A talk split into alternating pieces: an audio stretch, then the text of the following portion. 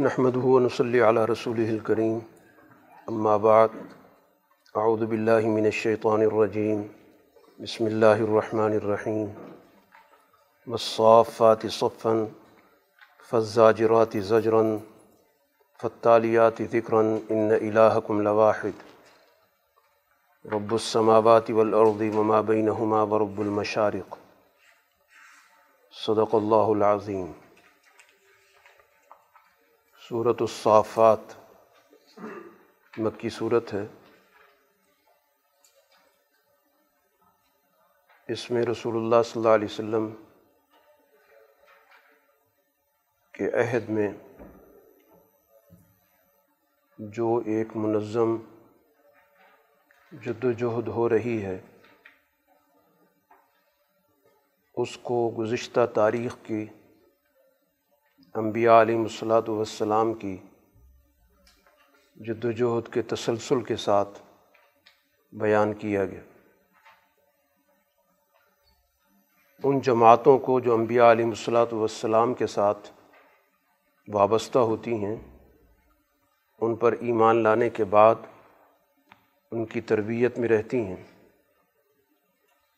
اس صورح کے اندر ان کو عباد اللہ المخلصین کا عنوان دیا گیا۔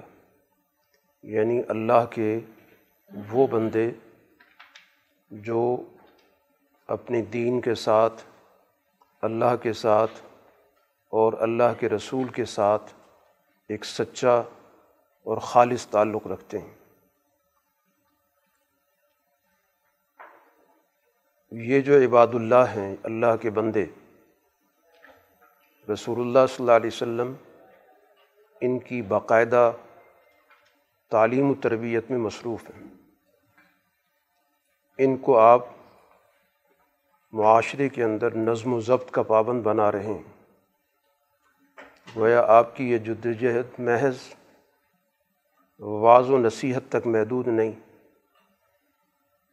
بلکہ دین کا بنیادی مقصد نصب العین سمجھانے کے بعد آپ ان کو باقاعدہ ایک نظم و ضبط میں، ایک تربیت میں،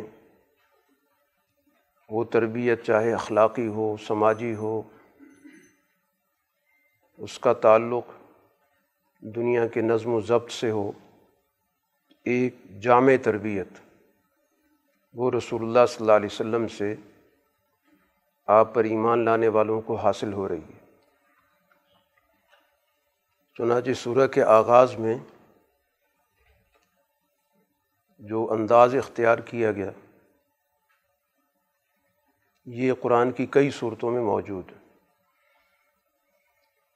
اس میں قسم کے طور پہ ذکر کیا گیا کہ قسم ہے ان جماعتوں کی جو باقاعدہ صف بند ہوتی ہیں۔ اپنے آپ کو صف بندی کے ساتھ رکھتی ہیں اور صف بندی ظاہر ہے کہ نظم و ضبط کے بغیر نہیں ہوتی۔ نظم و ضبط کا لازمی تقاضا ہے کہ اس کو قبول کرنے والے جس جگہ پر ان کا تقرر کیا جائے، جس جگہ ان کو متعین کیا جائے، وہ اپنے آپ کو وہاں پابند سمجھیں۔ یعنی وہ محض ایک ہجوم نہیں ہے۔ جیسے دنیا کے اندر ہجوم ہوتے ہیں، بھیڑ ہوتی ہے، جس میں کوئی نظم و ضبط نہیں ہوتا۔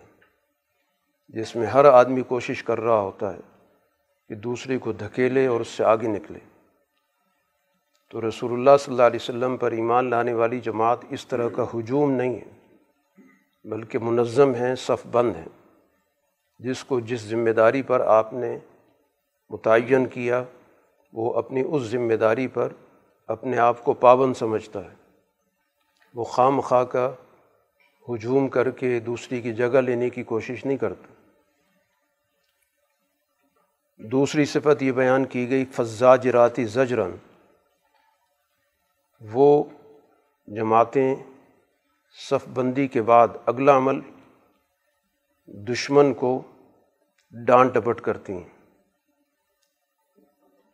ان کی صف بندی کا بنیادی مقصد دشمن پر روب قائم کرنا ہے۔ دشمن کو اپنا پیغام منتقل کر کے اور اس کی مخالفت پر کسی بھی صورت میں موقع نہ دینا، یہ ان کی بنیادی صفت کا حصہ ہے۔ اور تیسری چیز قرآن نے بتائی فتالیاتی ذکراً جو اللہ کا ذکر ہے قرآن حکیم کی صورت میں، اس کی وہ تلاوت کرنے والے ہیں، اس کی باقاعدہ پیروی کرنے والی، کیونکہ تلاوت کا بنیادی مقصد اس پر عمل کرنا ہوتا۔ تو یہ تین صفات گویا بیان کی گئی اس جماعت کی جو رسول اللہ صلی اللہ علیہ وسلم کی تربیت میں۔ اسی طرح کی جماعتیں کائناتی نظام میں بھی موجود ہیں۔ فرشتوں کے اندر بھی اسی طرح کی صفات کی حامل جماعتیں پائی جاتی ہیں۔ وہ بھی منظم ہیں، قطار بند ہیں اور جو اللہ کی دشمن ہیں، ان کو ڈانٹتے ڈبٹتی ہیں اور وہ بھی اللہ تعالیٰ کی ذکر کی پیروی کرنے والی ہیں۔ تو کائناتی نظام کی وہ فرشتوں کی جماعتیں ہوں یا روئے زمین پر رسول اللہ صلی اللہ علیہ وسلم پر ایمان لانے والی جماعت یا اسی طرح گزشتہ انبیاء کی جماعتیں، یہ سب اس بات کی گواہ ہیں کہ ان الہکم لواحد، ان کی جد وجہد اس بات کی عملی دلیل ہے کہ یہ ایک بنیادی نظریے، ایک بنیادی نصب العین پر متفق ہیں کہ دنیا کا سارا کا سارا نظام، چاہے تکوینی نظام ہو اور چاہے سماج کا تشریحی نظام ہو، ان سب کو چلانے والی اور اس کے لیے قانون مہیا کرنے والی ذات ایک ہے۔ اور اس کی اس دنیا کے اندر حکومت ہمہ گیر ہے۔ رب السماوات والارض وما بینہما ورب المشارق۔ وہ ذات آسمانوں کی، زمین کی، زمین و آسمان کے درمیان جتنا بھی عالم پایا جاتا ہے، جہان پایا جاتا ہے، وہی ذات اس کی رب ہے۔ گویا کائنات کے اندر چاہے بالائی چیزیں ہوں، زیریں چیزیں ہوں، اوپر کی ہوں یا نیچے کی، ان تمام چیزوں کو باقاعدہ وہ ذات نشو و نما دیتی ہے۔ مسلسل ان کو ترقی دے رہی ہے۔ تو یہ ارتقاء پذیری چیزوں کا آہستہ آہستہ آگے بڑھنا، ترقی کی طرف جانا، ان میں مزید وسعت کا پیدا ہونا، یہ ساری ربویت کے دائرے میں آتی ہیں۔ تو وہی ذات گویا بالائی نظام ہو یا نیچے کا نظام ہو، اس سارے نظام کی وہ ذات رب ہے۔ اور رب المشارق، وہ ذات تمام مشرقوں کی رب ہے۔ کیونکہ دنیا کے اندر ہر روز سورج کی نکلنے کی جگہ دوسرے سے مختلف ہوتی ہے۔ تو اس لیے ہر روز ایک علیحدہ مشرق ہوتا ہے۔ تو ویسے تو مشرق پوری ایک سمت کا نام ہے، لیکن سورج کے جو نکلنے کا نظام ہے، اس میں ہر روز کی اس کی سمت مختلف ہوتی آہستہ آہستہ وہ ایک سمت سے شروع ہوتا ہے اور پھر ایک موسم تک اس سمت کی طرف بڑھتا رہتا ہے۔ پھر جب موسم بدلتے ہیں تو پھر اسی طرح اس کے واپسی کا سفر شروع ہو جاتا ہے۔ تو اسی طرح بہت سارے مشرق ہیں اور اسی طرح پھر بہت سارے مغرب بھی ہیں۔ تو اس لیے قرآن کہیں صرف مشرق، مغرب کا ذکر کرتا ہے۔ کہیں پر کہتا ہے مشرقین، مغربین، دو مشرق ہیں، دو مغرب ہیں۔ تو موسموں کے لحاظ سے ایک موسم گرما کا مشرق ہے، ایک موسم سرما کا مشرق ہے، جس میں بہت زیادہ فرق آ جاتا ہے۔ اور اگر ہر روز کے اعتبار سے دیکھا جائے تو ہر روز مشرق مغرب کی نوعیت میں فرق ہوتا ہے۔ اسی وجہ سے اوقات کے اندر تبدیلی ہوتی رہتی ہے۔ تو بہرحال یعنی کل کائنات پر اس ذات کا مکمل طور پر اقتدار ہے اور اس کی پوری طرح گرفت ہے۔ اور یہ جماعتیں اس کی گواہ ہیں۔ دنیا کے اندر چاہے وہ بالائی نظام کی، ملائکہ کی، فرشتوں کی جماعتیں ہوں یا اس دنیا میں رسول اللہ صلی اللہ علیہ وسلم پر ایمان لانے والی جماعتیں ہوں۔ یہ سب کی سب اپنی جد و جہد سے، اپنے عمل سے اس بات کی گواہی دے رہی ہیں کہ اس پوری کائنات میں ایک ہی ذات ہے جو پوری کائنات کا محور ہے اور پورے سسٹم کو چاہے وہ کائنات کا بالائی نظام ہو اور چاہے زمین کا نظام ہو، اس پورے نظام میں اس کے ساتھ کسی کی، کسی قسم کی کوئی شراکت نہیں ہے۔ اور پھر اللہ تعالیٰ نے اس پورے نظام کو بہت ہی محفوظ شکل میں قائم کیا۔ چنانچہ آسمان دنیا کو اللہ تعالیٰ نے ایک تو مزین کیا بزینتن القواقب کہ کواقب ہمیں نظر آتے ہیں، ستارے نظر آتے ہیں۔ یہ تو وہ چیز ہے جو ہر انسان ان چیزوں کو اپنی ظاہری آنکھ سے دیکھ رہا ہے۔ چاہے اس کے پاس کوئی علم ہے یا نہیں، ان موضوعات کو جانتا ہے یا نہیں جانتا۔ لیکن ہر آدمی کی یہ سامنے موجود ہے کہ وہ آسمان کی طرف جب نظر اٹھائے گا تو اس کو محسوس ہوگا کہ ایک پوری کائنات ہے جس نے اس آسمان کو مزین کر رکھا ایک خوبصورت نظارہ ہے۔ تو یہ تو وہ چیز ہے کہ جو ہر انسان کی دیکھنے سے تعلق رکھتی ہے۔ لیکن اس کے ساتھ ساتھ قرآن نے ایک اور بات بھی بتائی۔ وہ یہ ہے کہ اس کائناتی نظام کے اندر اللہ تعالیٰ کے اوپر سے جب احکامات آتے ہیں تو ان احکامات کو انسانوں تک منتقل کیا جاتا ہے۔ تو درمیان میں کچھ ایسے عناصر پائے جاتے ہیں جو اس بات کی کوشش کرتے ہیں کہ اللہ تعالیٰ کے ان احکام کو کسی نہ کسی طرح اخذ کریں یا ان کے اندر کوئی نہ کوئی چیز اپنی شامل کریں۔ تو پھر وہاں پر کچھ سیارے ایسے ہیں جو اس مقصد کے لیے رکھے گئے تاکہ اس سے اس پورے اس نظام وہی کو محفوظ رکھا جائے۔ تو حفظ من کل شیطان مارد کہ یہ جو کواقب کا نظام ہے، اس میں سے کئی ایسے روشن ستارے ہیں جو ہماری نظر میں تو ستارے ہیں، لیکن ان کا اصل مقصد یہ ہے کہ اس کے ذریعے اس پورے وہی کے نظام کی حفاظت کی جائے۔ تو ان احکامات کے اندر کسی قسم کی کسی کی مداخلت نہ ہو۔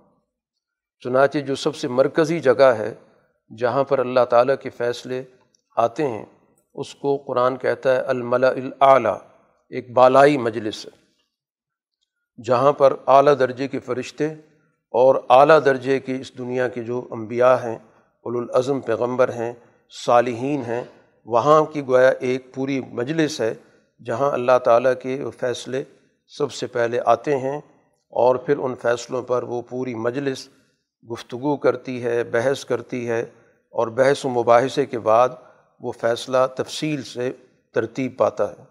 کہ اللہ کے منشا کو وہ سمجھنے کی کوشش کرتے ہیں کہ اللہ کا منشا اس فیصلے سے ہے کیا؟ اس کی تفصیلات طے کرتے ہیں۔ تو اب ان شیاطین کی وہاں تک کوئی رسائی نہیں ہے۔ وہاں سے اللہ کا تعالیٰ کا نظام بہت محفوظ طریقے سے وہاں پر آتا ہے، زیر بحث ہوتا ہے، تفصیلات طے ہوتی ہیں اور پھر اس کے بعد اگلے درجے کے فرشتوں کو وہ سارا سسٹم حوالے کر دیا جاتا ہے۔ اب یہاں پر اگر کوئی کوشش بھی کرتا ہے تو پھر ان کواقب کے ذریعے، ان سیاروں کے ذریعے ان کا پیچھا کیا جاتا ہے اور اس طرح گویا اس پورے نظام وحی کی اور اللہ تعالیٰ کے احکام کی نزول کی حفاظت کی جاتی ہے۔ بجق ظفون امن کل جانب دحورن تو ایسے عناصر کو ہر طرف سے گویا دھتکارا جاتا ہے اور ان پر اس پورے نظام حفاظت کو جو اللہ نے قائم کیا ہے، اس کو استعمال میں لا کر وہ مکمل ایک سیکورٹی کا نظام ہے۔ جس کے ذریعے اللہ تعالیٰ کے بالائی نظام سے انسانوں تک فیصلے منتقل ہوتے ہیں۔ اس لیے انبیاء علیہ الصلاۃ السلام کے پاس جو وہی آتی ہے، اس میں کسی قسم کی کوئی ملاوٹ کی گنجائش نہیں ہے۔ یہ گویا کہ قرآن حکیم نے اپنے اس پورے نظام کا تعارف کرایا اور اس دنیا کے اندر جو رسول اللہ صلی اللہ علیہ وسلم پر ایمان لانے والی جماعت ہے، اس کا کردار، اس کی جد و جہد اس کی محنت وہ بھی اس بات کی سب سے بڑی دلیل ہے کہ اللہ تعالیٰ نے اس دنیا کے اندر اپنے پیغام کی کس طرح حفاظت کی۔ تو یہ گویا کہ نظام اسباب کی بات ہو رہی کہ اللہ نے اس دنیا کے اندر اپنے پورے سسٹم کی وہی کے نظام کی اور اسی طرح تکوینی نظام کی مکمل طور پر حفاظت کر رکھی ہے اور اس دنیا کے اندر سماجی طور پر ایمان والی جماعتوں کے ذمے ہے کہ اس سچائی کی حفاظت کریں۔ اس کے لیے وہ قربانی دیں جد وجہد کریں، اس کے لیے جو بھی صلاحیتیں اپنی وقف کریں۔ تو اس لیے رسول اللہ صلی اللہ علیہ وسلم نے فرمایا کہ ہر دور کے اندر ایک ایسی اجتماعیت رہے گی جو دین کی مکمل حفاظت کرے گی، دین کے اندر شامل ہونے والی ملاوٹوں کو دور کرے گی، اس کے اندر کوئی بھی غلط قسم کا اضافہ کرنے کی کوشش کرے گا تو اس اضافے کو اس کا حصہ نہیں بننے دے گی۔ تو گویا اوپر کا نظام ہو یا اس دنیا کا نظام ہو یہ اس دین کی حفاظت کے لیے متعین کر دیا گیا اور اس لیے ہر دور کے اندر اہل حق کی جماعتیں اپنا یہ کام کرتی آئی ہیں اور قیامت تک یہ سلسلہ ان کا جاری و ساری رہے گا۔ تو اس پورے نظام کو ذکر کرنے کے بعد قرآن حکیم اب توجہ دلاتا ہے اس چیز پر کہ اس دنیا میں جو شرک پیدا کرنے والے عناصر ہیں، ان سے کچھ بنیادی سوالات کی سوالات کا اصل مقصد یہ بتانا ہے کہ ان کی سوچ کے اندر کس قدر خامیاں موجود ہیں۔ تو کسی چیز کو بتانے کا ایک طریقہ یہ ہوتا ہے کہ یا تو آپ بذات خود اس کی خامی اور کمزوری بتا دیں۔ دوسرا طریقہ یہ ہوتا ہے کہ آپ اس پہ سوال قائم کریں۔ تو سوال کا مقصد یہ ہوتا ہے کہ اگلے آدمی کو سوچنے کی دعوت دی جاتی ہے اور وہ خود اس نتیجے تک پہنچ جاتا ہے کہ اس کی رائے کے اندر کیا خامی موجود ہے۔ مثلاً قرآن نے کہا کہ فستفتہم اہم اشد خلقن امن خلقنا؟ کہ ان سے یہ پوچھیں کہ خلقت کے اعتبار سے وہ زیادہ مضبوط ہیں یا وہ مخلوق جو ہم نے براہ راست خود بنائی ہے؟ یعنی جو فرشتے ہم نے بنائے ہیں، ان کی طاقت زیادہ ہے یا یہ اپنے آپ کو سمجھتے ہیں کہ ہماری طاقت زیادہ ہے؟ تو اس سوال سے گویا وہ اس نتیجے پر پہنچیں گے کہ ان کی طاقت تو بہت کمزور ہے۔ اس کے مقابلے پر دنیا میں ملائکہ کے ذریعے کتنی دفعہ بہت ساری قومیں اور بہت سارے تمدن تباہ ہوئے۔ تو اس سے معلوم ہوتا ہے کہ ان کی طاقت زیادہ ہے کہ پورے کے پورے تمدن کو، پورے کے پورے شہر کو انہوں نے پلٹ دیا۔ تو یہ سوال کرنے کا مقصد یہی ہے کہ یہ اپنے آپ کو یہ سمجھتے ہیں کہ شاید ہم رسول اللہ صلی اللہ علیہ وسلم پر کسی قسم کا دباؤ ڈال کر اور ہم اپنے مقاصد کو پورا کر لیں گے۔ تو یہ ان کی بہت بڑی غلط فہمی ہے، کیونکہ اللہ تعالیٰ کا پورا نظام ہدایت رسول اللہ صلی اللہ علیہ وسلم کے ساتھ موجود ہے۔ اور پھر اس وقت معاشرے کے اندر بھی آپ پر ایمان لانے والی جو اجتماعیت ہے وہ آپ کے لیے جان دینے پر بھی پوری طرح کمر بستہ ہے۔ اسی طرح ان کے کچھ رویوں کا ذکر کیا گیا و اذا ذکر لا یذکرون کہ ان کو بار بار نصیحت کی جاتی ہے، لیکن یہ نصیحت نہیں حاصل کرتے۔ جب کوئی بھی علامت دیکھتے ہیں، آیت دیکھتے ہیں، تو مذاق اڑانا شروع کر دیتے ہیں۔ پھر ان کا تبصرہ یہ ہوتا ہے کہ یہ تو سارا کھلا جادو ہے۔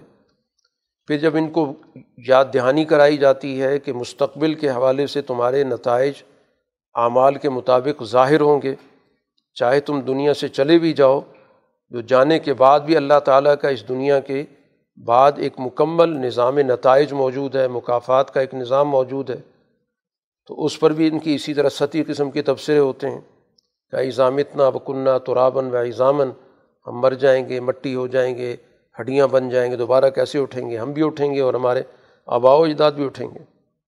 تو قرآن نے یہاں پر جو جواب دیا نام و انتم داخرون، بالکل سارے اٹھائے جاؤ گے۔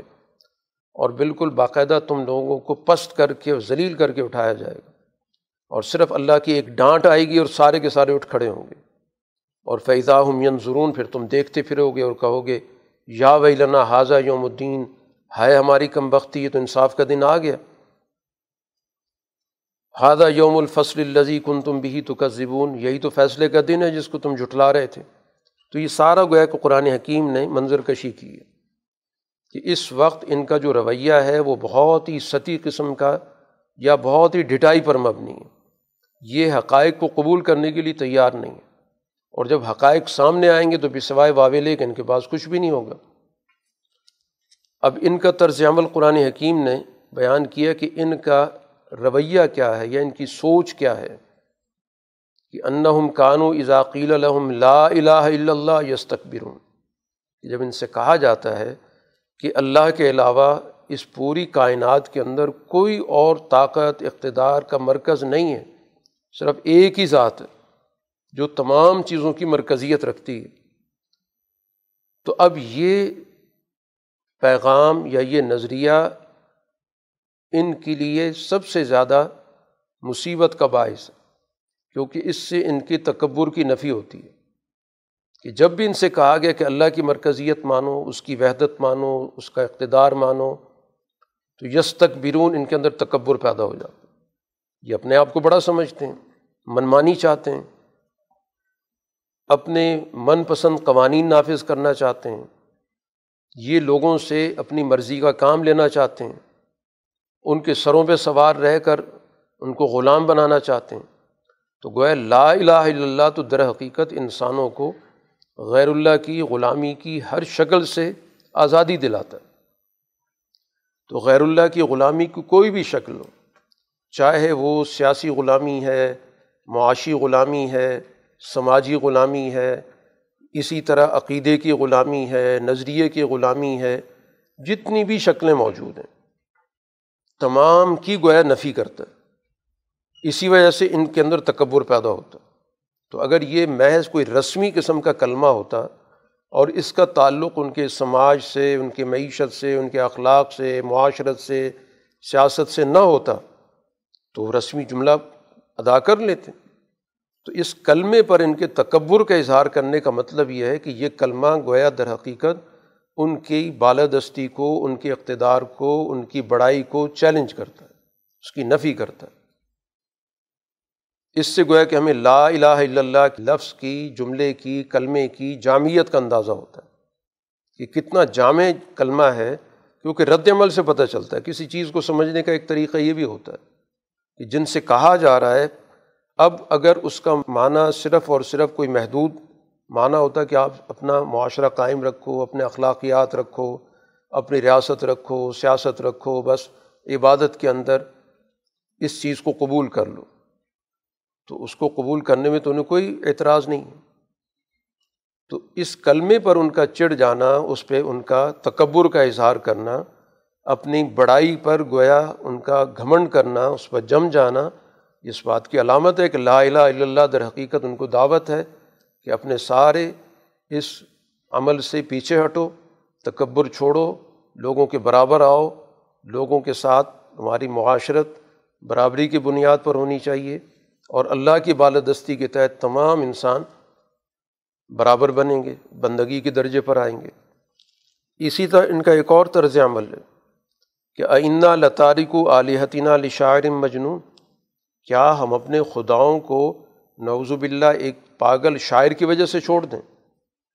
یہ ہے گویا کہ ان کی ذہنیت کہ رسول اللہ صلی اللہ علیہ وسلم کے بارے میں ان نے دو گویا کے گستاخانہ قسم کے جملے کہے۔ کہ آپ کی جو گفتگو ہے وہ لوگوں کو متوجہ کرتی ہے تو گویا اس کو انہیں شاعری کا نام دے دی اور چونکہ آپ اپنے مشن کے اندر پوری دھن کے ساتھ مصروف ہیں، لگے ہوئے جد و جہد کر رہے ہیں، آپ کا کوئی وقفہ نہیں آتا کام کرنے کے آپ کے اندر گویا لگن موجود ہے۔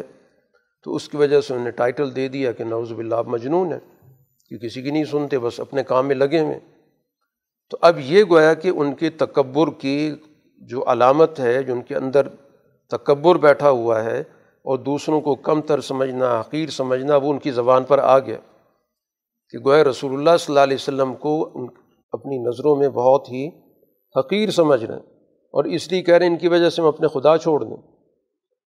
قرآن نے کہا، ایسا نہیں بل جا اب الحق و صدق المرسلین۔ رسول اللہ صلی اللہ علیہ وسلم حق لے کر آئیں جو چیز جیسے ہے، آپ وہی حقیقت بیان کر رہے ہیں۔ شاعر تو وہ ہوتا ہے، ہوتا کچھ ہے، بیان کچھ کرتا ہے۔ اپنے تخیل کے زور پر چیز کچھ سے کچھ بنا دیتا ہے۔ رسول اللہ صلی اللہ علیہ وسلم کی کوئی تخیلاتی گفتگو نہیں ہے۔ جو بھی بات آپ کرتے ہیں، بالکل حقائق کے مطابق۔ جیسے وہ چیز ہوتی ہے، آپ ویسی بیان کرتے ہیں۔ اور پھر اس کے بعد آپ نے پچھلے تمام رسولوں کی تصدیق کی۔ تو اس مطلب یہ ہوا کہ پچھلے تمام انبیاء کا جو مشن ہے، وہی آپ کا مشن ہے۔ تو یہ سب سے بڑی علامت ہوتی ہے کسی بھی سچائی کو پہچاننے کی کہ اس کا تاریخی تسلسل ہے یا نہیں۔ اگر کسی سچائی کے پیچھے ایک پوری تاریخ کھڑی ہے، تو پھر ظاہر اس کو کیسے جٹلاؤ گے پھر تو پوری تاریخ کو جٹلانا پڑے گا۔ اس لیے ایک رسول کا انکار ایک رسول کا انکار نہیں ہوتا، وہ تو پورے تمام رسولوں کی سیریز کا انکار ہوتا ہے۔ اس لیے ان کو تنبی کی جا رہی نقم لذائق العذاب العلیم تم ایک دردناک قسم کی سزا چکھنے والے ہو۔ اور اس دنیا کے اندر انہی لوگوں نے چکھی ہے۔ مختلف غزوات کی صورت میں رسول اللہ صلی اللہ علیہ وسلم اور آپ کی جماعت کے ہاتھوں سے ان کو جو شکست ہوئی اور بہت سارے لوگ قتل ہوئے، گرفتار ہوئے۔ تو اس دنیا کے اندر ان کا انجام آ گیا۔ اور یہ انجام صرف ان کے کرتوتوں کا نتیجہ۔ ایسا نہیں ہے کہ ان نے کیا کم تھا، زیادہ ان کو سزا دے دی گئی۔ وہ مات اجزون اللہ ماکن تم تعملون۔ جتنا کیا تھا اتنی سزا ملی۔ تو اس سزا سے اندازہ ہو رہا ہے کہ جرم کتنا سنگین ہے۔ کیونکہ اللہ تعالیٰ منصف ہے، انصاف کرنے والا ہے، کسی کو بھی اپنے دائرے سے زیادہ سزا نہیں دیتا۔ معاف تو وہ کر سکتا ہے، لیکن اللہ کے بارے میں یہ تصور ہو ہی نہیں سکتا کہ وہ کسی کم جرم کی زیادہ سزا دے۔ یہ تو ہے کہ وہ کسی جرم کو معاف کر دے۔ لیکن اس کی کوئی مثال موجود نہیں، نہ کسی شریعت کے اندر ذکر ہے، نہ کسی نبی نے کہا، نہ کسی جگہ پر اس بات کی دھمکی دی گئی کہ تم ایک عمل کرو گے تو ہم تمہیں ڈبل سزا دے دیں گے۔ ڈبل کی بات اگر کی گئی تو ڈبل گناہ پر کی گئی، ڈبل جرم پر کی گئی۔ ایسا نہیں کہ اکھرا جرم کیا ہو، ڈبل اس کو سزا دی جائے۔ تو اس لیے جو بھی سزا دی جا رہی ہے، وہ تمہارے اعمال کا نتیجہ ہے۔ تو اعمال کی سنگینی ہے، جرم کی سنگینی کے مطابق سزا ہوتی ہے۔ اس کے مقابلے پر جو عباد اللہ المخلصین ہیں، وہ یقیناً جن کا قرآن شروع میں بھی ذکر کر چکا ہے، جن کے اندر اللہ تعالیٰ کے سامنے صف بند ہو کر کھڑا ہونا ہے، تربیت کے ساتھ اور پھر اللہ تعالیٰ کے مشن کو پورا کرنا ہے، تو وہ اللہ تعالیٰ کے مخلص ترین بندے جو اللہ کے ساتھ، اللہ کے رسول کے ساتھ، اس کے پیغام کے ساتھ پوری طرح مخلص ہیں۔ ان کے لیے یقیناً بہت سارے انعامات کا ذکر کیا گیا کہ ان کے لیے اللہ کے ہاں بہت سارا رزق ہوگا، ان کو بہت عزت دی جائے گی اور قیامت کے روز ظاہر ہے کہ ان کو بہت سارے انعامات سے نوازا جائے گا۔ اس کے بعد تاریخی واقعات کو بھی بطور حوالے کے پیش کیا گیا کہ نو علیہ السلاۃ والسلام کے ساتھ جو معاملہ ہوا، تو اس کے اندر بھی اللہ تعالیٰ نے حضرت نو علیہ السلام کو اور ان کی جماعت کو جو ان پر ایمان لے کے آئے تھے، ان کو اس معاشرے کے اندر نجات دی اور اس لیے کہ ان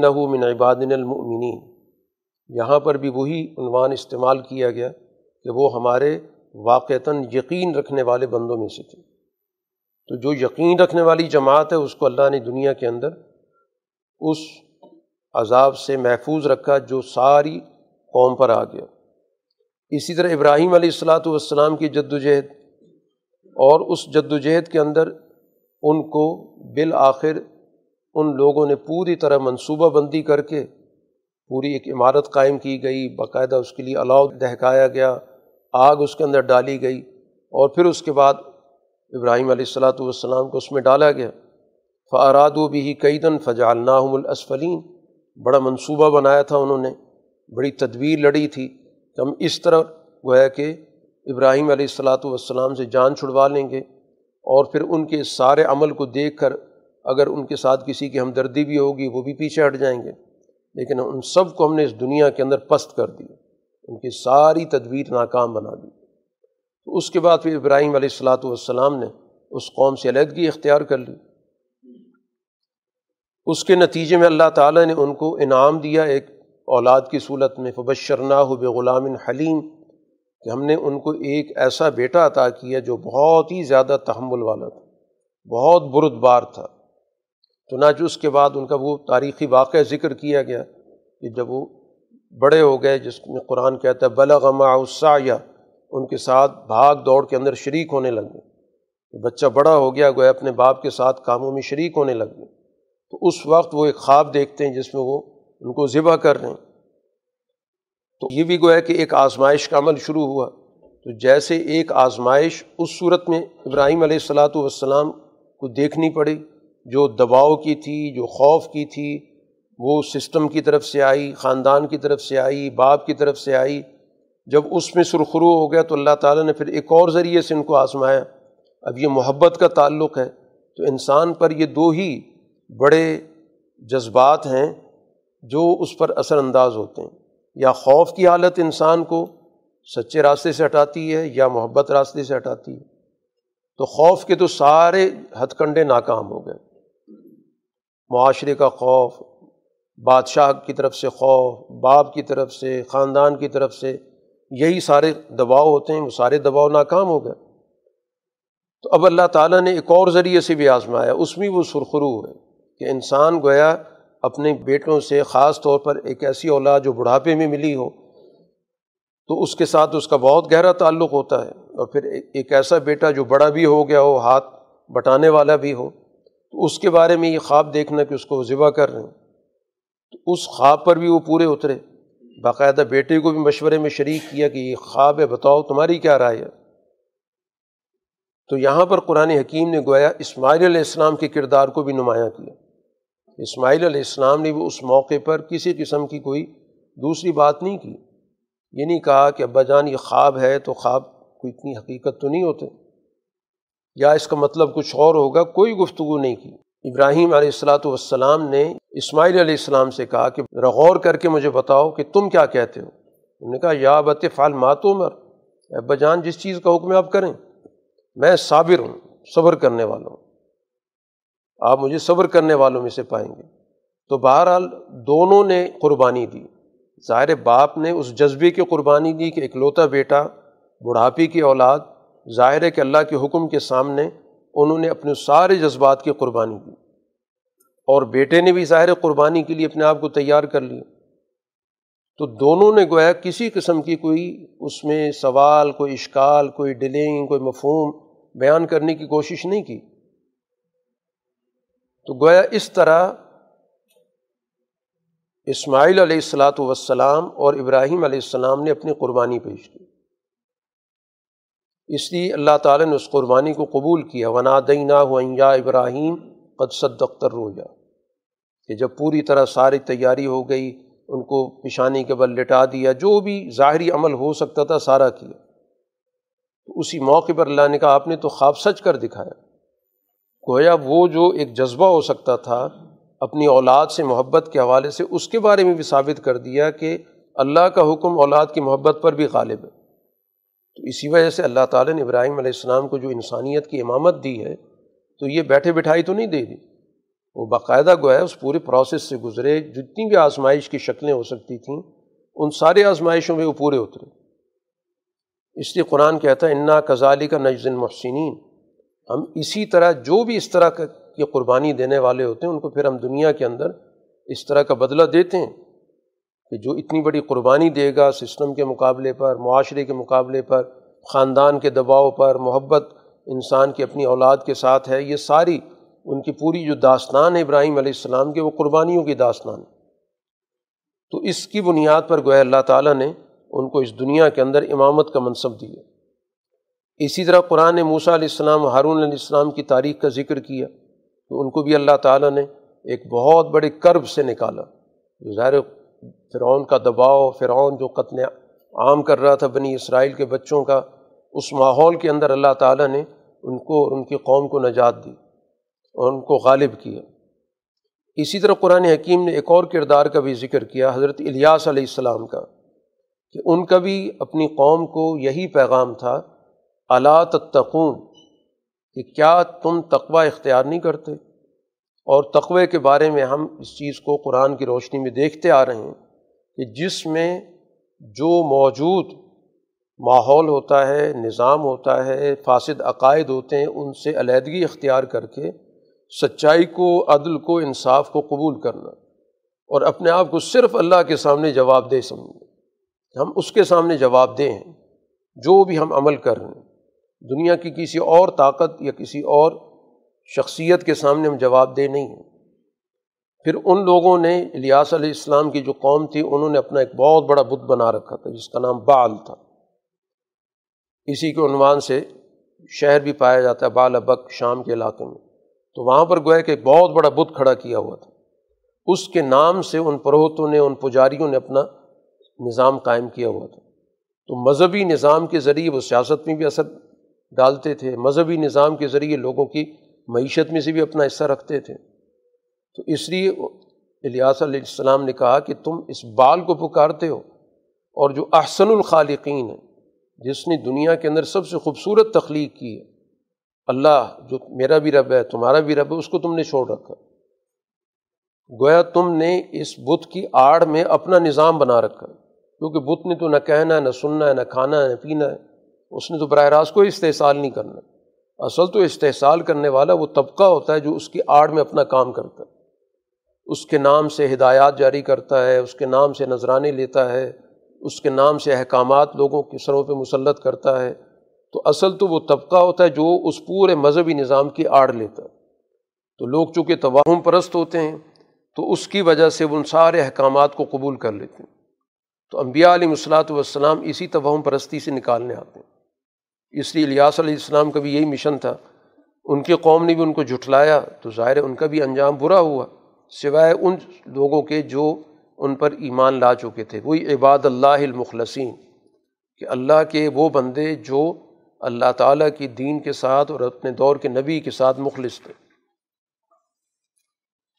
بارہ واقعات کے بعد رسول اللہ صلی اللہ علیہ وسلم جو جد و جہد کر رہے ہیں مکہ مکرمہ میں، قرآن حکیم نے اس کا تعارف کرا ہے کہ ان کے طرز عمل کیا ہیں۔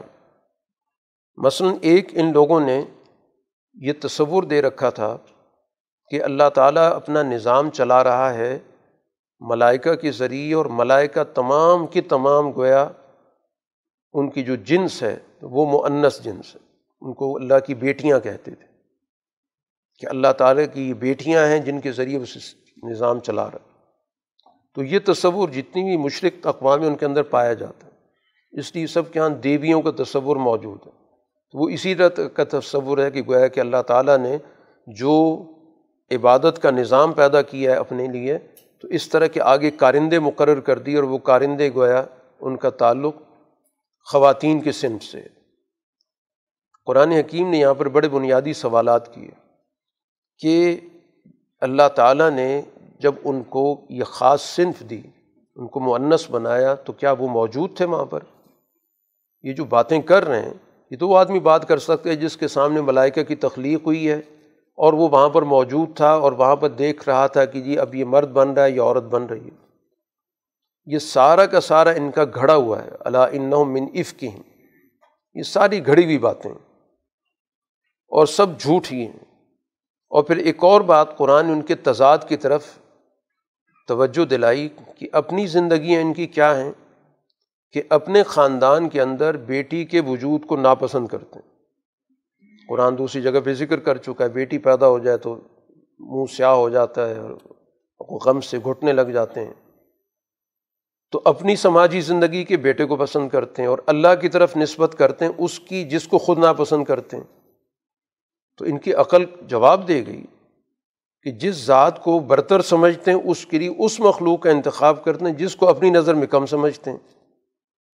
تو اب اسی سے اندازہ ہو سکتا ہے کہ جس کو کہا جاتا ہے کہ جھوٹ کے پاؤں نہیں ہوتے، کہ ایک طرف اللہ کی طرف اس کی نسبت کر دی اور دوسری طرف اپنی عملی زندگی کے اندر اس کا انکار کر دیا۔ پھر قرآن نے ایک اور بات کی کہ چلیں کوئی دستاویز لے آؤ، لکھی ہوئی دلیل لے آؤ۔ جو بھی بات کرنی دلیل سے ہونی چاہیے۔ پہلے تو قرآن نے یہ سوال کیا تھا، اگر موجود تھے اس موقع پہ تو بتائیں کہ ہماری موجودگی میں اللہ تعالیٰ نے یہ سارا نظام بنایا ہے۔ املکم سلطان المبین فاتو بھی کتابی کم ان کن تم صادقین۔ اگر تمہارے پاس کوئی کھلی دلیل ہے، تو وہ لکھی ہوئی دلیل لے آؤ۔ اگر سچے ہو، تو لے آؤ کہ یہ کتاب ہمارے پاس ہے اور یہ کتاب فلاں نبی پہ نازل ہوئی تھی، یا فلاں دور کی ہے اور اس میں یہ بات لکھی ہوئی ہے۔ لیکن جو اللہ تعالیٰ کے مخلص بندے ہیں، وہ بھی رسول اللہ صلی اللہ علیہ وسلم کے دور میں جو ایمان لانے والے ہیں ان کو بھی قرآن نے یہی عنوان دیا۔ تو اس سورہ کے اندر اس جماعت کو جو انبیاء پر ایمان لانے والی ہے، اس کو یہ بار بار ٹائٹل دیا جا رہا ہے، عباد اللہ المخلصین۔ اللہ کے وہ بندے جو کسی بھی طور پر اپنی سوچ کے اندر گراوٹ کا شکار نہیں ثنویت کا شکار نہیں کہ کبھی ادھر کبھی ادھر، خالص اللہ کے ساتھ جڑے ہوئے اب ان کی جو قرآن نے صفات بیان کی ہیں، وہ صفات وہی ہیں کہ جو صفات اللہ تعالیٰ کے قریبی ملائکہ کی ہیں۔ انا لنحن الصافون، انا لنحن المصبحون کے صف بند ہیں اور اللہ کی تصویر کرنے والے ہیں۔ یہ دونوں صفات بنیادی طور پہ فرشتوں کی ہیں کہ ان کا بھی بڑا منظم نظام ہے۔ صف بندی کے ساتھ ہے۔ اس کے اندر کسی قسم کا جھول نہیں ہے۔ اور وہ ہر وقت اللہ تعالیٰ کی تصویر بیان کرتے ہیں اور تصویر کا مطلب یہ کہ اللہ تعالیٰ کو ہر قسم کے عیب سے، نقصان سے، خامی سے پاک بیان کرتے ہیں۔ قرآن یہاں پر ایک بڑی بنیادی بات جو طے شدہ ہمیشہ سے رہی ہے، اس کا ذکر کر رہا ہے کہ ولقت سبقت کلیمتنا لعبادن المرسلین انہم لہم المنصورون۔ ہم اپنے تمام بھیجے ہوئے بندوں کے بارے میں یہ فیصلہ پہلے سے کر چکے ہیں کہ ان کی مدد کی جائے گی اور ہمارا لشکر غالب آ کر رہے گا۔ یہ ہے وہ طے شدہ حقیقت کہ اس دنیا کے اندر رسول اللہ صلی اللہ علیہ وسلم نے اور آپ پر ایمان لانے والی اس مکہ کی جماعت نے غالب آنا ہے۔ کچھ وقت کے لیے ظاہر ہے کہ آپ سے کہا جا رہا ہے کہ آپ ان سے توجہ ہٹا لیں۔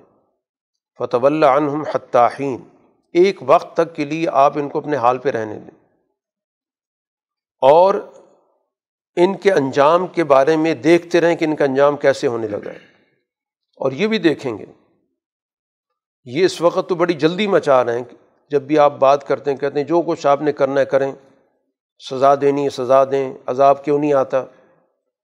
لیکن جب ان پر وہ برا وقت آئے گا تو پھر ظاہر ہے کہ وہ صبح بہت بری ہوگی۔ تو لہٰذا کچھ وقت کے لیے آپ ان سے اپنی توجہ ہٹا لیں۔ اور یہ بھی دیکھ رہے ہیں یہ اس انتظار میں ہیں کہ رسول اللہ صلی اللہ علیہ وسلم کی جد وجہد وقت کے ساتھ کمزور ہوتی چلی جائے گی۔ آپ بھی دیکھتے رہیں۔ ان قریب نتائج ظاہر ہو کر رہیں گے۔ سبحان ربی کا رب العزت عامہ یسفون رب العزت ان کی کہی ہوئی باتوں سے تو بہت پاک ہے۔ اور اللہ تعالیٰ کی طرف سے تمام رسولوں پر سلامتی رہی ہے۔ اور اللہ کا وہ نظام ہے جس کی بنیاد پر الحمد للہ رب العالمین کہا جا رہا ہے کہ تمام تعریفیں اس ذات کے لیے جو تمام اقوام کو پالنے والا ہے۔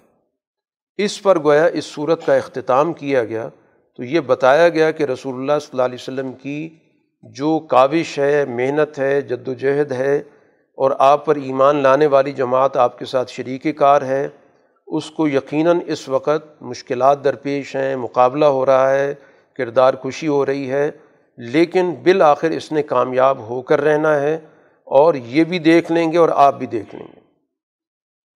تو چنانچہ کچھ زیادہ دور کی بات نہیں ہے۔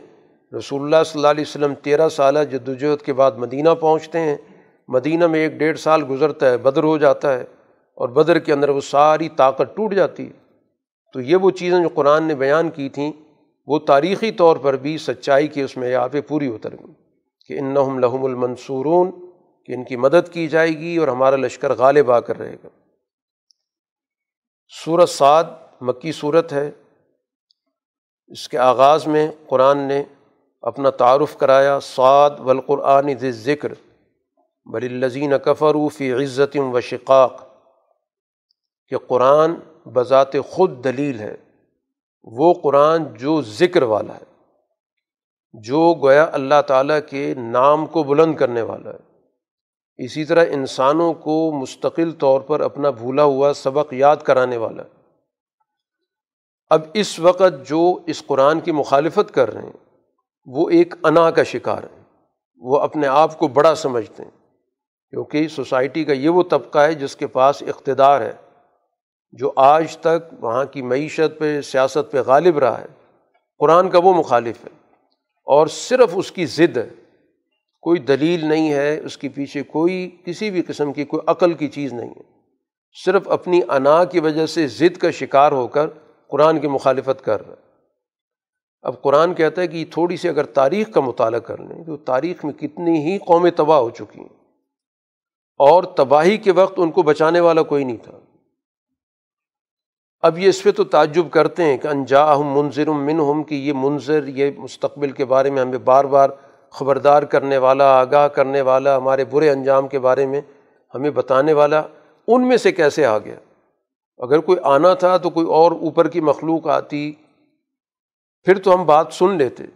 یہ ہم میں سے ایک انسان اٹھتا ہے اور اس نے ہمیں بتانا شروع کر دیا کہ تمہارا انجام بہت برا ہوگا۔ اور ہمارے اعمال پہ تنقید کرتا ہے، ہمارے اخلاق پہ تنقید کرتا ہے، ہمارے عقائد پہ تنقید کرتا ہے۔ انہوں نے کہنا شروع کر دیا ہادہ ساحر ان کذاب یعنی نوزب اللہ رسول اللہ صلی اللہ علیہ وسلم تو ایک جادوگر ہیں کہ جو بھی ان کی بات سنتا ہے تو اس کے پاس اس کا کوئی جواب نہیں ہوتا۔ تو لگتا ہے کہ اس کا آپ ذہن بند کر دیتے ہیں، سوچنے کا عمل ختم ہو جاتا ہے۔ اور پھر اس کے بعد آپ کے بارے میں بالکل برعکس بات کی۔ چالیس سال تک یہ کہتے رہے کہ صادق ہیں۔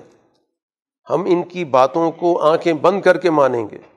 ہماری آنکھیں جھوٹ دیکھ سکتی ہیں، آپ کی زبان جھوٹ نہیں بول سکتی۔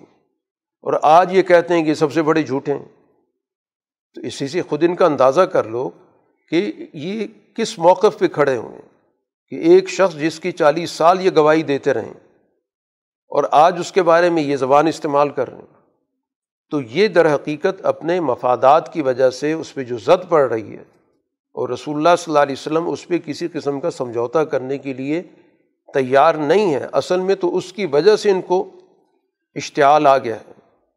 اور پھر ایک اور بات، رسول اللہ صلی اللہ علیہ وسلم جب یہ کہتے تھے کہ ایک الہ ہے یعنی پوری سوسائٹی کا جتنا بھی نظام ہے یا کائنات کا جتنا بھی نظام ہے، اس سارے نظام کو ایک ذات نے بنیادی طور پہ تھاما ہوا ہے۔ اب ان کا تو عقیدہ مختلف تھا، ان نے تو رزق کے لیے کوئی علیحدہ خدا بنا رکھا ہے، اولاد کے لیے کوئی اور بنا رکھا ہے، سفر کے لیے کوئی اور بنا رکھا ہے۔ جتنے انسانی ضروریات، تقاضے، ہر ایک کے لیے انہوں نے اپنی اپنی ایک دیوی، اپنا ایک بت بنا رکھا۔ اور رسول اللہ صلی اللہ علیہ وسلم نے کہا کہ تمام چیزیں ایک مرکز سے جڑی ہوئی ہیں۔ تو اس پر ان کا ایک جملہ قرآن نے نقل کیا کہ انہوں نے تو سارے خداؤں کو ملا کے ایک بنا دیا۔ یہ تو بڑی عجیب بات کر دی انہوں نے۔ کہ ہم نے تو تقسیم کر رکھے تھے کہ اپنے جتنے انسانوں کے کام کاج ہیں، ہر کام کاج کے لیے ایک علیحدہ بت بنا دیا۔ کہ یہ ضرورت ہے تو اس سے جا کے پوری کرو، دوسری ہے تو اس کے پاس پوری کرو۔ اور اس طرح ہر بت کے ساتھ کوئی نہ کوئی پروت لگا ہوا ہے، کوئی نہ کوئی ان کا پجاری بیٹھا ہوا ہے اس کے پیچھے۔ وہ اس بت کی آڑ میں لوگوں سے ان کے مال چھینتا ہے، ان کے عقلوں کو معاف کرتا ہے۔ اب رسول اللہ صلی اللہ علیہ وسلم نے ان کے سارے کاروبار کو ختم کر دیا۔ آپ نے تو کہہ دیا کہ ایک ہی الہ ہے۔ اب چاہے تمہیں رزق چاہیے، عزت چاہیے، سفر کا مسئلہ ہے، اولاد کا مسئلہ، جو بھی مسئلے ہیں، وہ ایک ہی ذات ہے۔ نہ صرف اس دنیا، کائنات میں، بلکہ اس دنیا کے نظام میں بھی۔ ایسا بھی نہیں کہ کائنات کا خدا کوئی اور ہے اور دنیا کا کوئی اور ہے۔ تو اسی چیز پر ہی گویا کہ ان کی ساری عمارت تو اسی پہ کھڑی تھی کہ انہیں بہت سارے خدا بنا کر اور ہر خدا کے پیچھے ایک ایک سردار بیٹھا ہوا تھا، جو اس کی آڑ میں اپنا کاروبار چلاتا تھا۔ اب یہ رسول اللہ صلی اللہ علیہ وسلم کی گفتگو سنتے ہیں تو اس کے بعد لوگوں کو مشتعل کیسے کرتے ہیں؟ ون تلق الملا امن ہم انمشو وصبر والا علی ایک جو ان کا طبقہ ہے، اوپر کا طبقہ، وہ آپ کی بات سنتا ہے، آپ آپ کہتے ہیں کہ ایک الہ کو مانو، تو وہاں سے وہ نکل پڑتا ہے۔ کہتے چلو چلو، یہاں سے نکلو۔ اور اپنے خداؤں پہ جا کے جم جاؤ۔ یہ خدا ہمارے ہاتھ سے نکل نہ جائیں ان نہاذا لشین جرات یہی تو ہمارا مقصد ہے۔ اور پھر یہ کہ یہ باتیں تو آج تک ہم نے نہیں سنی۔ ماں سمیانہ بحاظہ پھر ملت الآخرہ لگتا ہے کہ یہ ساری باتیں گھڑی ہوئی ہیں۔ پھر ایک اور اعتراض کیا کہ کوئی اللہ نے وہی بھیجنی تھی تو انہیں پر بھیجنی تھی۔ ہم میں سے کسی پر کیوں نہیں بھیجی؟ تو جتنی منہ، اتنی باتیں۔ اصل میں تو بوکھلائے ہوئے ہیں۔ تو جب بکھلاہٹ ہوتی ہے تو پھر کسی کی زبان سے کوئی بات نکلتی ہے، کسی کی زبان سے کوئی بات نکلتی ہے۔ قرآن ان سے کچھ سوال کرتا ہے کہ یہ بتاؤ کہ جتنے اللہ کے خزانے ہیں، یہ ان کے پاس ہیں۔ جتنی بھی کائنات کے اندر بارش کا خزانہ ہے، رزق کا خزانہ ہے، زمین کے اندر خزانے موجود ہیں، تو ان کے پاس وہ سارے اس ایک ذات کے خزانے ان کے پاس ہیں؟ یا ان کے پاس آسمان و زمین کی حکومت ہے؟ کوئی چیز تو بتائیں نا اپنے بارے میں۔ قرآن نے یہاں پر پیشن گوئی کر دی، جندم ما ہنالی کا محضوم و من الحضاب یہ شکست خوردہ لشکر ہے، شکست کھائے گئی اور یہ بات قرآن حکیم مکہ میں کر رہا ہے۔ جبکہ رسول اللہ صلی اللہ علیہ وسلم اور آپ کی جماعت مشکل حالات میں، وہاں پر ظاہر ہے کہ سارا ماحول آپ کے خلاف ہے۔ بڑے بڑے سردار آپ کے خلاف ہیں، ان کے خاندان خلاف ہیں۔ وہاں پر قرآن اعلان کر رہا ہے کہ یہ لشکر جو بھی ہیں یہ ساری شکست کھائیں گے۔ ان میں سے کوئی بھی اس دنیا کے اندر غالب نہیں آ سکتا۔ اور وہی کچھ ہوا۔ تو گویا دنیا کے اندر انبیاء علیہ الصلاۃ والسلام آتے ہی اس لیے ہیں کہ ان کو اللہ تعالیٰ اس دنیا کے اندر سرخرو کرے اور جو بھی مقابل طاقت ہے اس کو اس دنیا کے اندر شکست دے۔ انبیاء علیہ الصلاۃ والسلام کے واقعات کا قرآن حکیم نے ذکر کیا کہ انبیاء اس دنیا میں کس مقصد کے لیے آتے ہیں؟ خاص طور پہ داؤد علیہ السلام کا واقعہ ذکر کیا گیا۔ اب اس واقعے کو ذکر کرنے کا مقصد یہ بتانا ہے کہ اسی طرح رسول اللہ صلی اللہ علیہ وسلم کو اللہ تعالیٰ اس دنیا کے اندر ظاہری خلافت بھی دے گا۔ باطنی خلافت تو ہر نبی کے پاس ہوتی ہے۔ کہ اس دنیا میں آ کر اللہ کا پیغام دیتا ہے، اپنی ایمان والی جماعت کو منظم کرتا ہے اور وہ اس کی رہنمائی کرتا ہے۔ زندگی کے ہر شعبے میں وہ جماعت اپنے پیغمبر کو حرف آخر سمجھتی ہے۔ لیکن اس دنیا کے اندر رسول اللہ صلی اللہ علیہ وسلم سے پہلے جن انبیاء کو دنیا کا نظام بھی دیا گیا، ان میں داؤد علیہ السلام کا ایک بہت بڑا نام ہے۔ تو قرآن اس واقعے کا ذکر اس لیے کر رہا ہے کہ یہ بتانا مقصود ہے کہ جس طرح داؤد علیہ السلاۃ والسلام کو اللہ تعالیٰ نے اس دنیا کا نظام دیا ہے اسی طرح آپ کو بھی یہ دنیا کا نظام ملے گا۔ آپ کی گویا خلافت ظاہرہ بھی قائم ہوگی۔ اب یہ خلافت کا اصول کیا ہے؟ کس بنیاد پہ قائم ہوتی ہے؟ اس کا کام کیا ہوتا ہے؟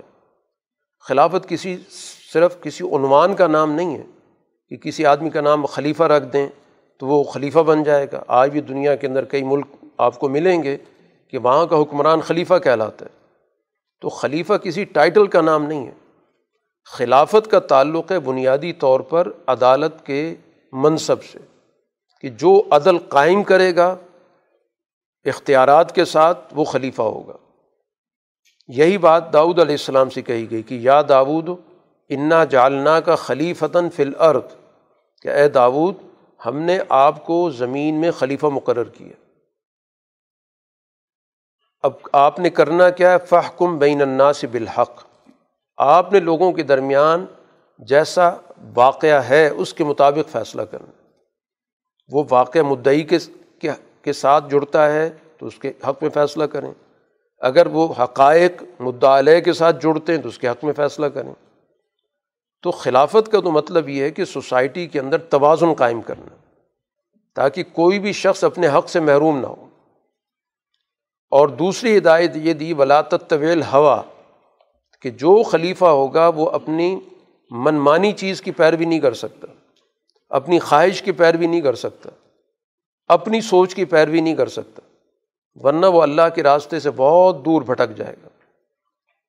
تو یہ دو بنیادی نکات ہیں جو جس کو خلافت اللہ تعالیٰ کی طرف سے عطا ہوگی۔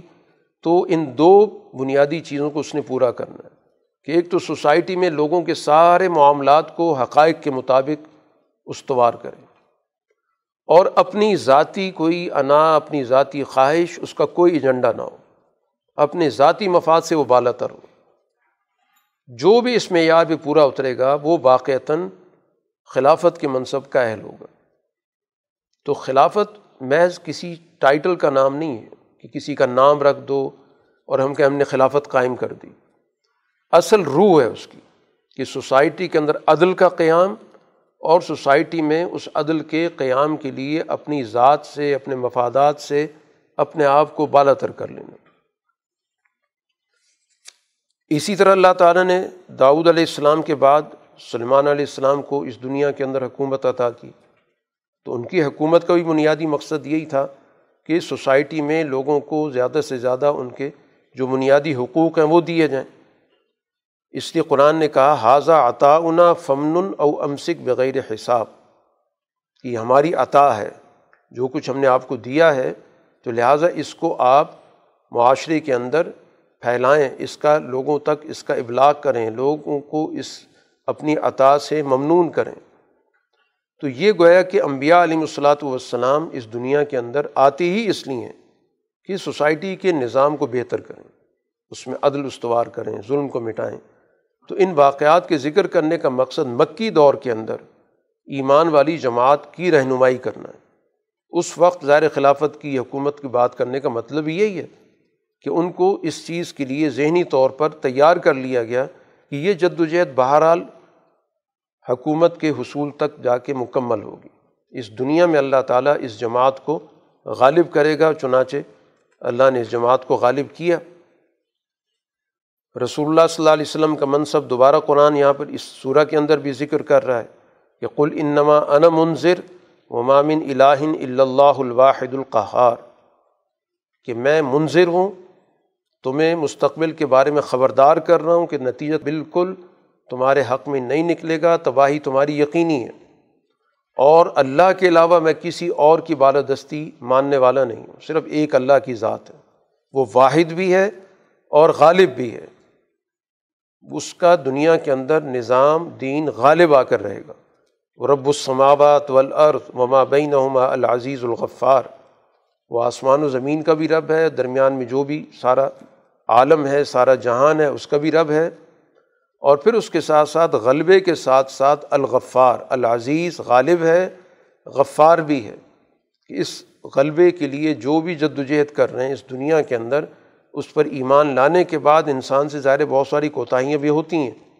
تو ظاہر ہر ہر بات پر، چھوٹی چھوٹی بات پر تو اس نے کوئی حساب کتاب نہیں کرنا۔ لیکن جو بڑا بلنڈر کریں گے، جو بڑا ظلم کریں گے، تو یقیناً ان سے پوری طرح نمٹا جائے گا۔ باقی عملی کوتاہیاں تو انسانی زندگی کا حصہ ہے تو اللہ تعالیٰ کی طرف سے اس پر افو در گزر ہے۔ اور یہ بھی بتا دیں، ہوا نبا ان عظیم ان انتم عنہم اور یہ ایک بہت بڑی خبر دی جا رہی ہے۔ جس سے تم منہ موڑ رہے ہو۔ تو گویا یہ مستقبل کے حوالے سے رسول اللہ صلی اللہ علیہ وسلم کی کامیابی ایک بہت بڑی خبر ہے۔ اس وقت تم توجہ نہیں دے رہے۔ بظاہر اس وقت ان کے ذہنوں کے اندر اس حوالے سے تمسخر موجود ہے، مذاق اڑاتے ہیں کہ حضور صلی اللہ علیہ وسلم کے پاس ہے کچھ بھی نہیں۔ اور گفتگو ایسی کر رہے ہیں کہ جیسا کہ آپ نے اس دنیا کے اندر حکومت قائم کرنی۔ چنانچہ اس صورح کے اختتام پر رسول اللہ صلی اللہ علیہ وسلم کے ذریعے یہ اعلان کروایا گیا کہ قل ما اسلکم علیہ من اجر وما انا من المتکلفین۔ میں نے تو تم سے کسی قسم کا کوئی معاوضہ نہیں مانگا، نہ مانگ رہا ہوں۔ کہ میری ساری جد و جہد کا کوئی مقصد ہے کہ تم مجھے اقتدار دے دو، مجھے وسائل دے دو، مال دے دو، دولت دے دو، میرا تو کوئی مقصد نہیں، تم سے اس قسم کا کوئی معاوضہ مانگنے کا۔ اور نہ ہی میں کوئی کوئی مشکل قسم کے کام تم پر ڈال دوں۔ کہ ایسے کام جو کرنے کے ہمارے دائرے میں نہیں آتے، مشکل کام ہے، وہ کام میں تمہیں بتا رہا ہوں۔ بلکہ ان ہوا اللہ ذکر للعالمین۔ یہ میرا جو بھی پیغام ہے، یہ تو اقوام کے لیے یاد دہانی ہے۔ لیکن اس کے غلبے کی اطلاع تمہیں کچھ عرصے کے بعد ملے گی۔ والا تعلمن نبا اہو بادحین اس کے غلبے کی اطلاع تمہیں بالکل ملے گی، لیکن کچھ وقت کے بعد۔ تو یہ مکہ مکرمہ کے اندر ہی قرآن حکیم کے غلبے کا اعلان قرآن صورتوں کے اندر موجود ہے اور اس سے ہی پتہ چلتا ہے کہ رسول اللہ صلی اللہ علیہ وسلم کا نصب العین پہلے دن سے ہی متعین ہے۔ حالات کے تابع نہیں رہا کہ حالات مکہ کی کچھ اور رہے تو گفتگو کچھ اور چلتی رہی اور مدینہ جا کے حالات کچھ اور ہو گئے تو آپ نے ساری گفتگو بدل دی۔ جیسے کچھ لوگ اس چیز کا ذکر بھی کرتے ہیں۔ حضور صلی اللہ علیہ وسلم کی تاریخ کچھ لوگوں نے لکھی، انہوں نے آپ کی زندگی کو دو حصوں میں تقسیم کر دیا۔ وہ کہتے ہیں کہ ایک دور آپ کا ایک وائز کا ہے، ایک ناسے کا ہے، لوگوں کو سمجھانے بجھانے کا ہے، مبلغ کا ہے۔ اس میں آپ کے سامنے کوئی حکومت کا، کوئی غلبے کا، کوئی تصور نہیں۔ اور ایک دور وہ ہے کہ جب آپ اتفاقاً ہجرت کر کے چلے گئے تو وہاں پر آپ کو حالات اچھے مل گئے، آپ نے حکومت بنا لی۔ تو گویا رسول اللہ صلی اللہ علیہ وسلم کی شخصیت کو نعوذ باللہ وہ دوہری شخصیت ثابت کر رہے ہیں کہ مشکل وقت میں تو آپ اخلاقی باتیں کرتے رہے، نصیحت کی باتیں کرتے رہے، اور جب آپ کے پاس طاقت آ گئی تو آپ حکمران بن بیٹھے۔ لیکن ان سب چیزوں کی تردید ان صورتوں سے ہو رہی ہے جو صورتیں مکہ مکرمہ میں نازل ہوں مکہ مکرمہ کی یہ صورتیں بتا رہی ہیں مستقبل کے حوالے سے۔ کہ رسول اللہ صلی اللہ علیہ وسلم کا غلبہ ہونے والا ہے۔ جیسے اسی صورت کا جو بالکل آخری آئے تھے وہ یہی کہہ رہی ہے کہ اللہ تعالم نبا اہو کہ تم رسول اللہ صلی اللہ علیہ وسلم کے بارے میں جو خبر ہے، کچھ وقت کے بعد پتہ کر لو گے۔ وہ خبر کیا چیز ہے؟ اگر یہی کچھ ہے جو آپ بیان کر رہے ہیں، وہ تو ابھی بھی پتہ ہے ان کو۔ تو کچھ وقت کے بعد کیا چیز پتہ چلے گی؟ وہ یہی پتہ چلے گا کہ آپ کا اس دنیا کے اندر نظام قائم ہو گیا، آپ کی حکومت بن گئی ہے۔ صورت و ظمر مکی صورت ہے۔ اس کے آغاز میں بھی کتاب کا تعارف ہے۔ تنزیل الکتاب من اللہ العزیز الحکیم۔ یہ کتاب اس اللہ کی طرف سے نازل کی جا رہی ہے، جو غالب بھی اور حکمت والا بھی ہے۔ تو یہ کتاب گویا دو صفات کی نمائندگی کر رہی ہے۔ ایک غلبے کی صفت کی کہ اس کتاب کا نظام، اس کی فکر، اس کے اخلاق، اس کی معاشرت اس کی پوری کی پوری جو سوچ ہے وہ غالب آنے والی ہے۔ لیکن یہ غلبہ حکمت کی اساس پر ہے۔ کسی زبردستی کے اساس پر نہیں ہے، طاقت کے اساس پر نہیں ہے۔ کوئی بے عقلی کے اساس پر نہیں ہے، بلکہ پوری حکمت و دانش کے ساتھ، اس کے ایک نظم و ضبط کے ساتھ، ایک منصوبہ بندی کے ساتھ، مستقبل کے نتائج کو مکمل طور پر پیش نظر رکھتے ہوئے اس کتاب نے غلبے کی حکمت متعین کی ہے۔ اب یہ کتاب آپ پر نازل کر رہے ہیں بالحق۔ تو کتاب کو حق کے ساتھ نازل کرنے کا مطلب یہ ہے کہ جیسی جو چیزیں ہیں کتاب اس کے مطابق نمائندگی کر رہی خود ساختہ کتاب نہیں ہے۔ دنیا کے اندر کتابیں لوگ لکھتے ہیں اپنے تخیل کی بنیاد پر۔ توہم کی بنیاد پر۔ لیکن اللہ کی جو کتاب ہے وہ جیسے حقائق ہیں اس کے مطابق ہے۔ ایسا نہیں کہ حقیقت کچھ اور کتاب کچھ کہتی ہو۔ اب اس میں تقاضا یہ کیا گیا فعبد اللہ مخلص اللہ الدین۔ کہ اب اس کے ساتھ جو تعلق ہے، وہ تعلق مکمل طور پر اخلاص کا ہونا چاہیے۔ وہ تعلق کے ظاہری طور پر مانا، باطنی طور پر نہیں مانا۔ ایک شعبے میں مانا، دوسرے شعبے میں نہ مانا۔ یہ تمام چیزیں اخلاص کے منافی اللہ الدین الخالص۔ اللہ کے لیے تو خالص اطاعت ہے۔ یہ جو اطاعت کسی ایک شعبے کی ہے دوسری شعبے کی نہیں ہے، دنیا کے معاملات میں نہیں ہے، آخرت کے معاملات میں ہے، یہ جو مختلف تقسیم کر دی گئی ہے، تو یہ تقسیم در حقیقت اللہ کی اطاعت کے اندر ملاوٹ ہے۔ تو اللہ کی اطاعت میں کسی قسم کی ملاوٹ نہیں ہو سکتی۔ اب اس کتاب کے حوالے سے جو مکہ مکرمہ کے اندر صورت حال موجود ہے، وہ ایک فکری کشمکش ہے کہ رسول اللہ صلی اللہ علیہ وسلم ایک فکر کا ابلاغ کر رہے ہیں اور اس فکر پر وہ جو فرسودہ وہاں کی موجود فکر ہے، اس کی طرف سے مزاحمت ہو رہی ہے۔ اب یہ مزاحمت اگر علمی بنیادوں پر ہو، پھر تو قرآن حکیم کے جو دلائل ہیں، وہ سب سے زیادہ غالب بھی ہیں۔ اصل تو اس میں مزاحمت ان کی طاقت کی شامل ہو رہی۔ تو وہ مزاحمت تو اس بات کی علامت ہے کہ ان کی فکر کے اندر بہت کمزوری موجود ہے۔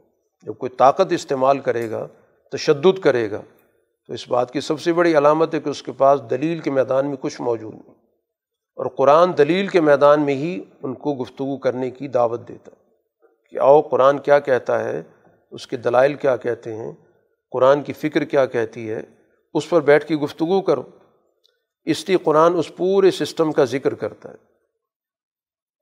کہ اب یہاں پر ان لوگوں نے یہ جو توحید کے نظام کے اندر شرک کا اضافہ کیا، جب تنقید کی جاتی ان کے شرک پر، تو اس کا انہوں نے اپنی طرف سے ایک حل نکالا کہ ہم عبادت تو اللہ کی کرتے ہیں، بندگی اسی کی کرتے ہیں، بڑا اس کو ہی مانتے ہیں۔ یہ جو باقی ہم نے سسٹم مذہبی بنا رکھا ہے، یہ اس تک پہنچنے کا بنا رکھا ہے۔ مانابدم اللہ یقربونا اللہ ذلفہ ہم ان کی بندگی براہ راست نہیں کر رہے۔ ہم ان کی بندگی اس لیے کرتے ہیں کہ یہ ہمیں اللہ کے قریب لے جاتے۔ ہیں تو یہ گویا انہوں نے اپنے طور پر ایک فلسفہ بنایا کہ ہم اپنے شرک کو کیسے جسٹیفائی کریں کہ اللہ کے مقابلے پر تو ان کو پیش کرنا ظاہر ہے کہ سب کو پتہ ہے کہ بڑی حماقت ہے۔ تو اس کو اللہ کے ساتھ جوڑ دو کہ یہ گویا اللہ نے یہاں پر کوئی اپنا ذیلی نظام بنا رکھا۔ جیسے دنیا کے اندر کوئی حکومت بنتی ہے تو وہ کچھ ذیلی اس کے چیلے چانٹے ہوتے ہیں، وہ سسٹم کو چلا رہے ہوتے ہیں۔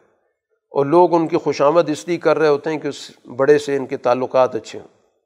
تو اسی طرح گویا ان نے دنیا کے اندر ایک خود ساختہ مذہبی نظام بنا کر تأثر یہ دیا کہ اللہ کی ذات تو بہت اونچی ہے، بہت بڑی ہے، اس تک تو کسی کی رسائی ہو نہیں سکتی۔ یہ مذہبی نیچے ہم نے پورا ایک سسٹم بنا دیا ہے۔ اس کے ذریعے ہم گویا اللہ تک پہنچ رہے ہیں۔ تو قرآن نے کہا کہ پھر یہ تو اللہ تعالیٰ قیامت کے روز فیصلہ کرے گا کہ یہ تمہاری سوچ کیا تھی؟ تم نے کس طرح اللہ تعالیٰ کے معاملات کے اندر خود ساختہ افراد بنا دیے کہ جو اس تک اس کو لے کے جانے والے ہیں؟ اور یہ سارے جھوٹے ہیں اور سب چیزوں کا مکمل طور پر انکار کرنے والے ہیں۔ تو اللہ تعالیٰ ان کو ہدایت نہیں دیتا۔ یہ ایک جھوٹا سارا سسٹم بنایا۔ ان کو پتہ ہے کہ اس سسٹم کی کوئی بنیاد موجود نہیں۔ تو اب یہ جو درمیان میں مذہبی طبقہ آ جاتا ہے، وہ اسی طرح کی لوگوں کے ذہنوں کو ایک غلط راستے کی طرف لے جانے کے لیے ایک خود ساختہ چیز بنا دیتا ہے۔ کہ ہم اصل میں ہم کچھ نہیں، ہم تو صرف اللہ سے جوڑنے والے لوگ ہیں۔ اور اس طرح گویا تمام کے تمام مفادات پہ وہ قبضہ کر لیتے ہیں کہ ہم اللہ تک پہنچانے والے لوگ ہیں۔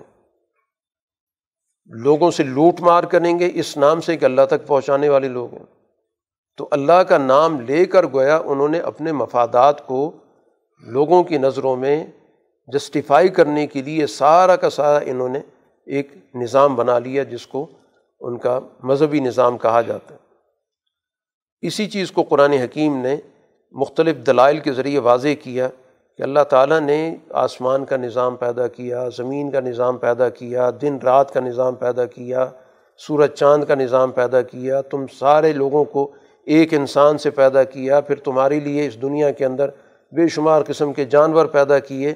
اب یہ سارا کا سارا نظام اس پہ، اس ساری سسٹم کا کہاں عمل دخل یا تو کوئی بتا دے نا کہ یہ جو مذہبی نظام بنا رکھا ہے اس کے ذریعے اللہ آسمان کا نظام چلا رہا ہے یا اس کے ذریعے زمین کا نظام چلا رہا ہے یا اس کے ذریعے لوگوں کی دنیا کے اندر پیدائش ہوتی ہے یا اس کے ذریعے جانور پیدا ہوتے ہیں، کوئی چیز تو سمجھا دیں۔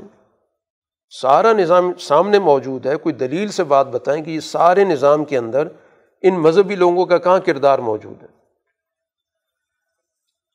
ظالکم اللہ ربکم لہ الملک، یہ رب ہے جس نے تمام چیزیں پیدا کی، اختیارات اسی کے پاس ہیں۔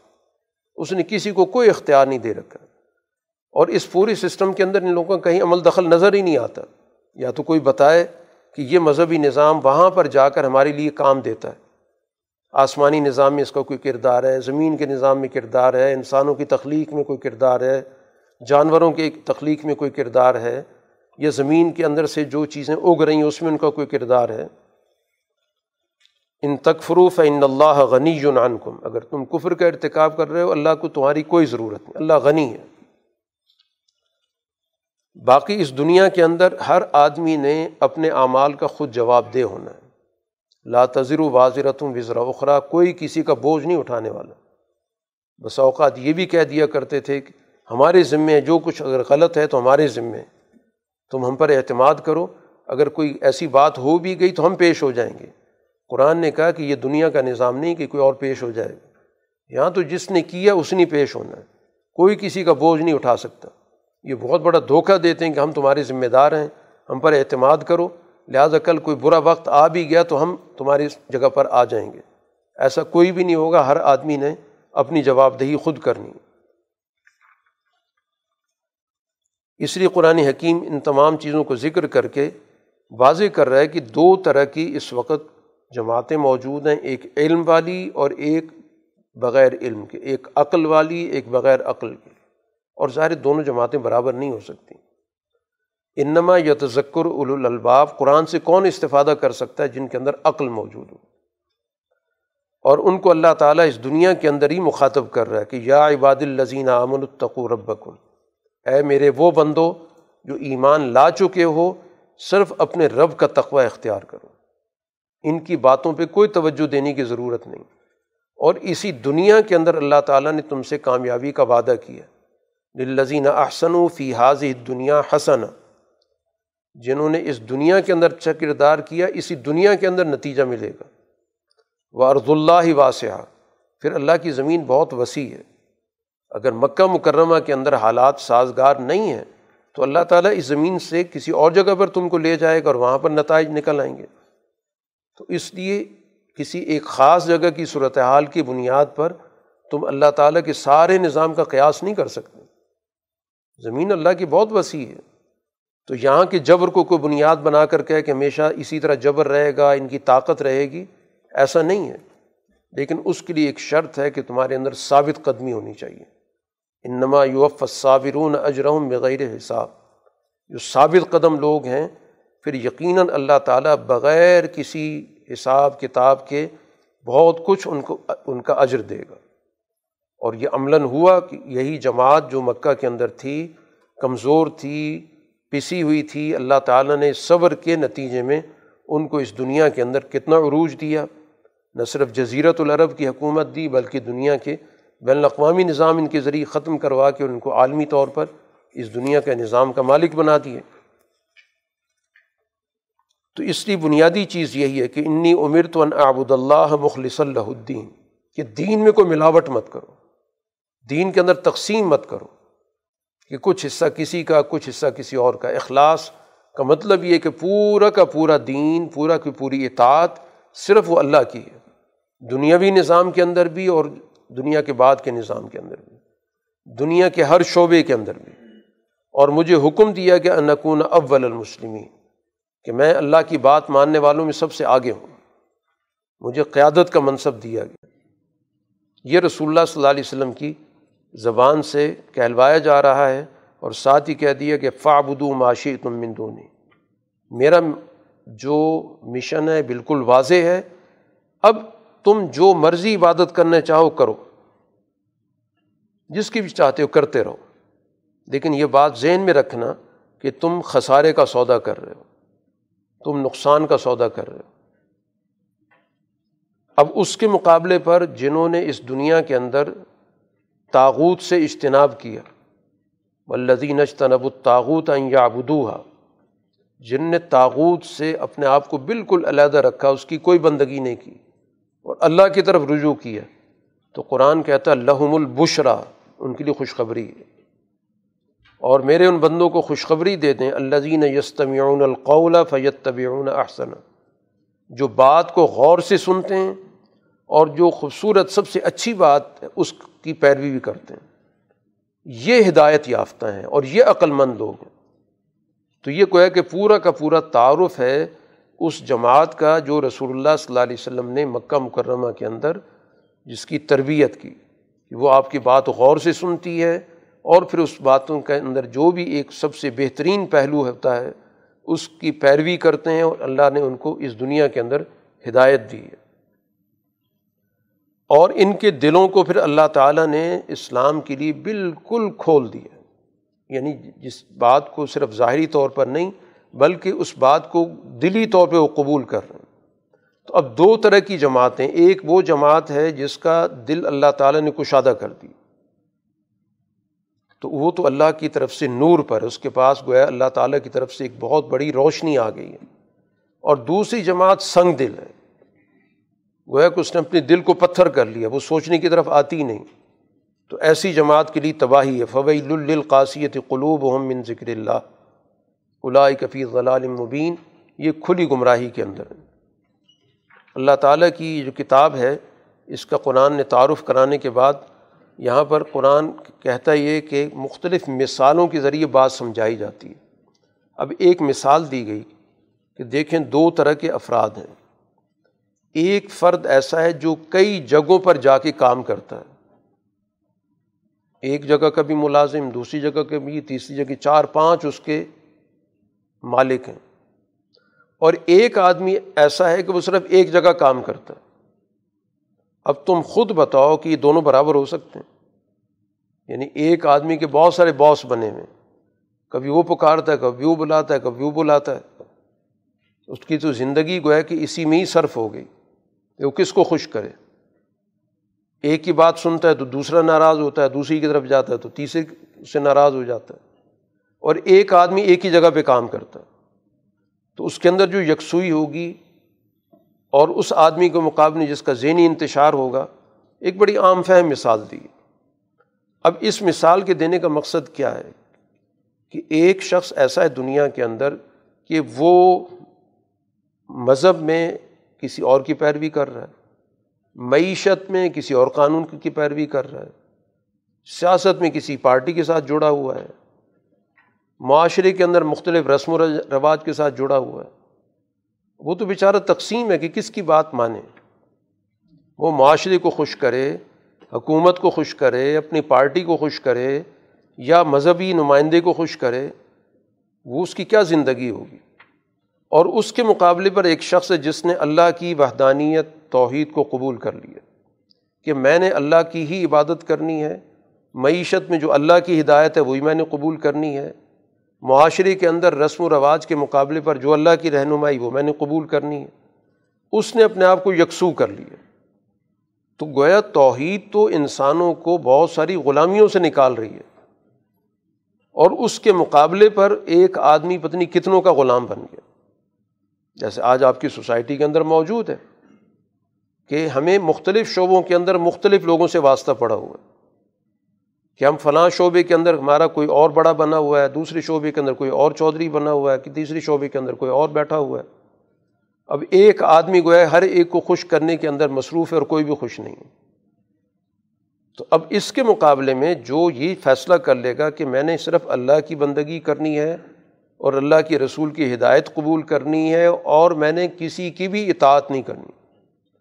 میں نے اللہ کے رسول کی بتائی ہوئی سیاست کو قبول کرنا ہے، اس کی معیشت کے نظام کو قبول کرنا ہے، اسی کی بتائی ہوئی عبادت کرنی ہے، اسی کے بتائے ہوئے عقائد کو قبول کرنا ہے۔ تو اس لیے قرآن نے کہا کہ حل یستویان مسئلہ برابر ہو سکتے ہیں۔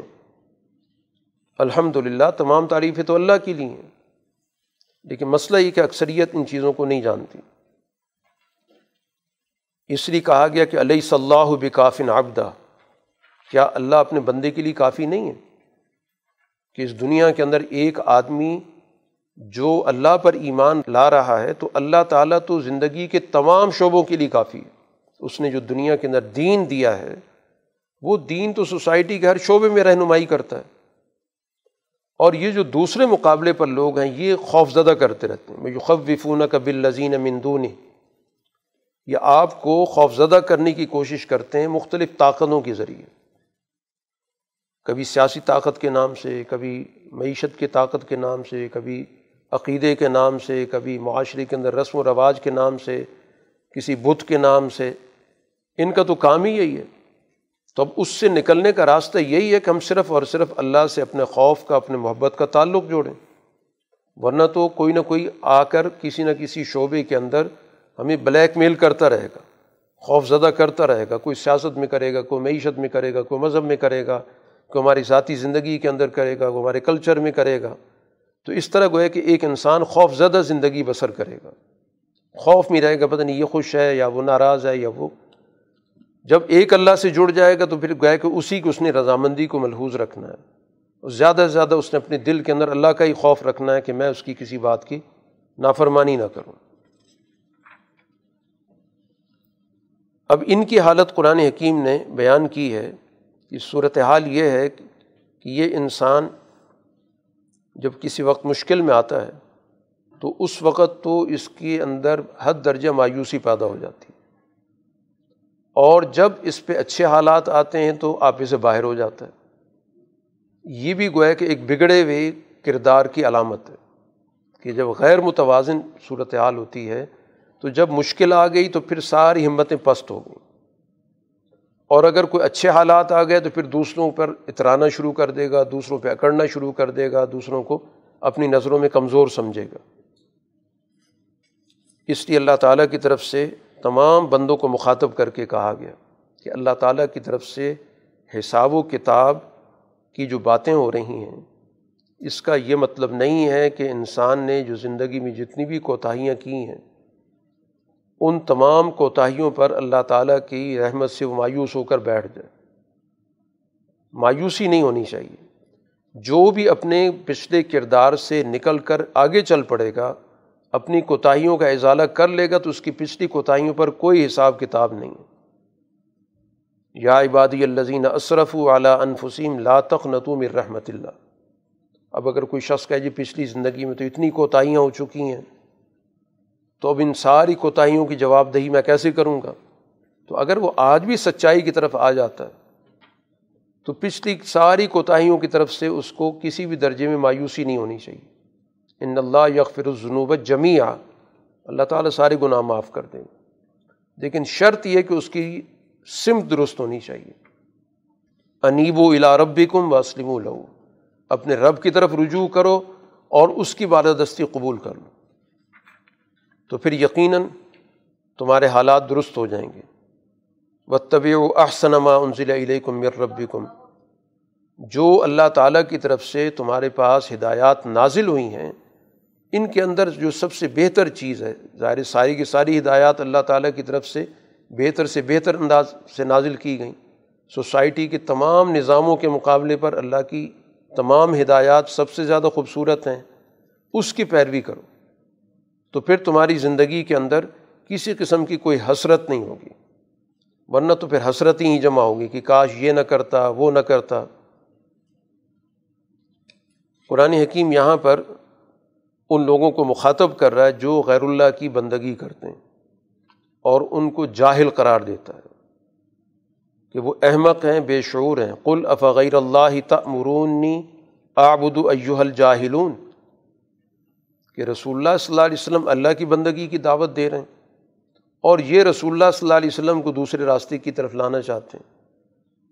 تو اس لیے کہا گیا، اے جاہلو، اے احمق ہو اے بے شعور لوگو تو مجھے کہہ رہے ہو کہ میں اللہ کے علاوہ کسی اور کی بات مانوں؟ جبکہ اللہ تعالیٰ نے میری طرف بھی یہی وہی کی تھی، پچھلی تمام انبیاء کے پاس یہی وہی کی تھی کہ شرک اگر کرو گے تو سارے اعمال ضائع ہو جائیں گے۔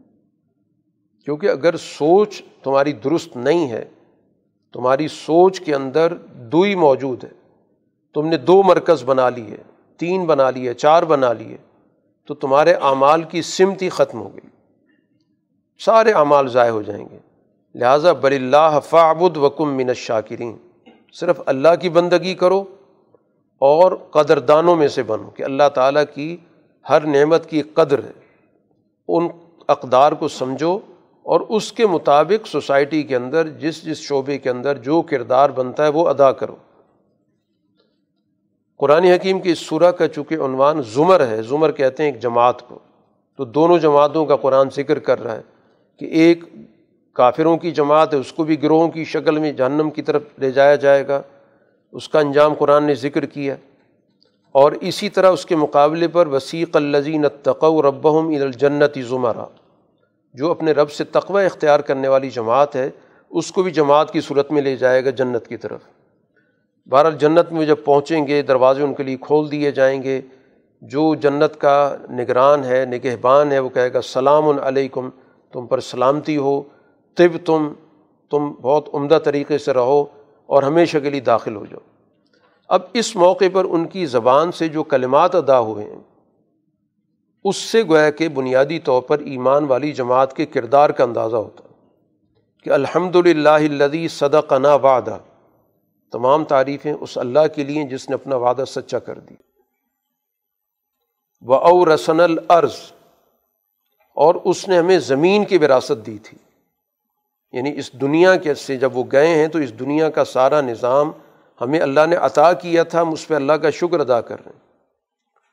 لہٰذا اب اس کے بدلے میں ہمیں اللہ نے یہ جنت دی ہے جس میں ہم جہاں چاہے رہیں۔ اور اللہ تعالیٰ کے یہاں عمل کرنے والوں کا سب سے بہترین اجر ہوتا ہے۔ تو یہ عمل جو ہم دنیا کے اندر دین کے غلبے کے لیے کرتے رہے۔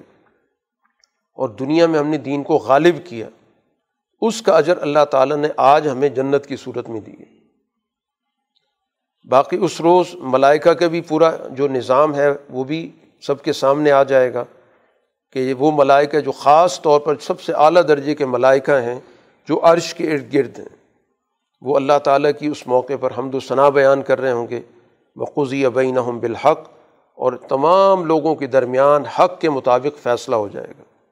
اور اعلان ہو جائے گا الحمد للہ رب العالمین کہ آج بھی تمام تعریفیں اسی ذات کے لیے ہیں جس نے تمام اقوام کو اس دنیا کے اندر پالا پوسا ہے اور تمام ان کی ضروریات کو پورا کیا ہے۔ تو اس طرح گویا کہ اس قرآن حکیم کی اس صورح کے اندر جو آغاز میں بات کی گئی تھی کہ یہ کتاب اس ذات کی طرف سے آئی ہے جو غالب ہے، حکمت والی ہے۔ تو گویا اس دنیا کے اندر وہ جماعت جس نے اس کتاب کو اس دنیا میں غالب کیا اور زندگی کے ہر شعبے میں اللہ کی اس توحید کے نظام کو بغیر کسی تفریق کے غالب کیا۔ اس کے لیے گویا بشارت دی جا رہی ہے۔ اور جس نے تقسیم کر دیا کہ ایک شعبے میں تو اللہ کی توحید ہے، دوسرے شعبے میں کسی اور چیز کا غلبہ، تیسرے شعبے میں کسی اور چیز کو پیش نظر رکھا گیا، تو یہ بھی ظاہر ہے کہ فکر کے اعتبار سے جو توحید کے تقاضے کی برعکس صورت حال ہے، جس کو قرآن شرک کہتا ہے۔ تو یہ شرک کی نوعیت تفریق کی تقسیم کی ہوتی ہے۔ شرک کا مطلب ہی یہ ہوتا ہے، کیونکہ شرک کا ایک مرکز نہیں ہوتا۔ شرک کے اندر بہت سارے مراکز ہوتے ہیں۔ تو جب بہت سارے مراکز ہوں گے تو پوری زندگی تقسیم ہو جائے گی۔ تو انسانی زندگی کی وحدت کے لیے بھی ضروری ہے کہ ایک اللہ تعالیٰ کی کلام پر، اس کی کتاب پر، اس کے رسول پر پوری طرح ایمان لا کر اور پھر اس دین کو زندگی کے ہر شعبے میں غالب کیا جائے۔ اسی پر گویا کہ اللہ تعالیٰ کی حمد و ثناء ہے۔ واخر داوانہ الحمد للہ رب العالمین۔ الحمد للہ رب العالمین۔ ولاقبۃ المطقین والصلاة والسلام علی رسول محمد والی و اصحابی اجمعین۔ ربنا آتنا فی الدنیا حسن وفی الآخرت حسن وقینہ عذاب النار۔ اے اللہ، ہمیں قرآن کا صحیح فہم عطا فرما۔ ہماری دینی شعور میں اضافہ فرما۔ اے اللہ، ہمارے سارے گناہ معاف فرما۔ ہماری کوتاہیوں سے صرف نظر فرما۔ دین کا صحیح پیغام سمجھنے کی توفیق عطا فرما۔ اے اللہ، اس ماہ کی خیر و برکت ہم سب کو عطا فرما۔ ہمارے مسائل حل فرما۔ ہماری مشکلات آسان فرما۔ ہماری پریشانیوں کا اضالہ فرما۔ ہماری دعاؤں کو قبول فرما، بیماروں کو شفاء کامل عاجل عطا فرما۔ اے اللہ، اس وبا سے ہم سب کی حفاظت فرما، ہماری دعاؤں کو قبول فرما۔ وصلی اللہ تعالیٰ علی خیر خلقی محمد والی و صحابی اجمعین۔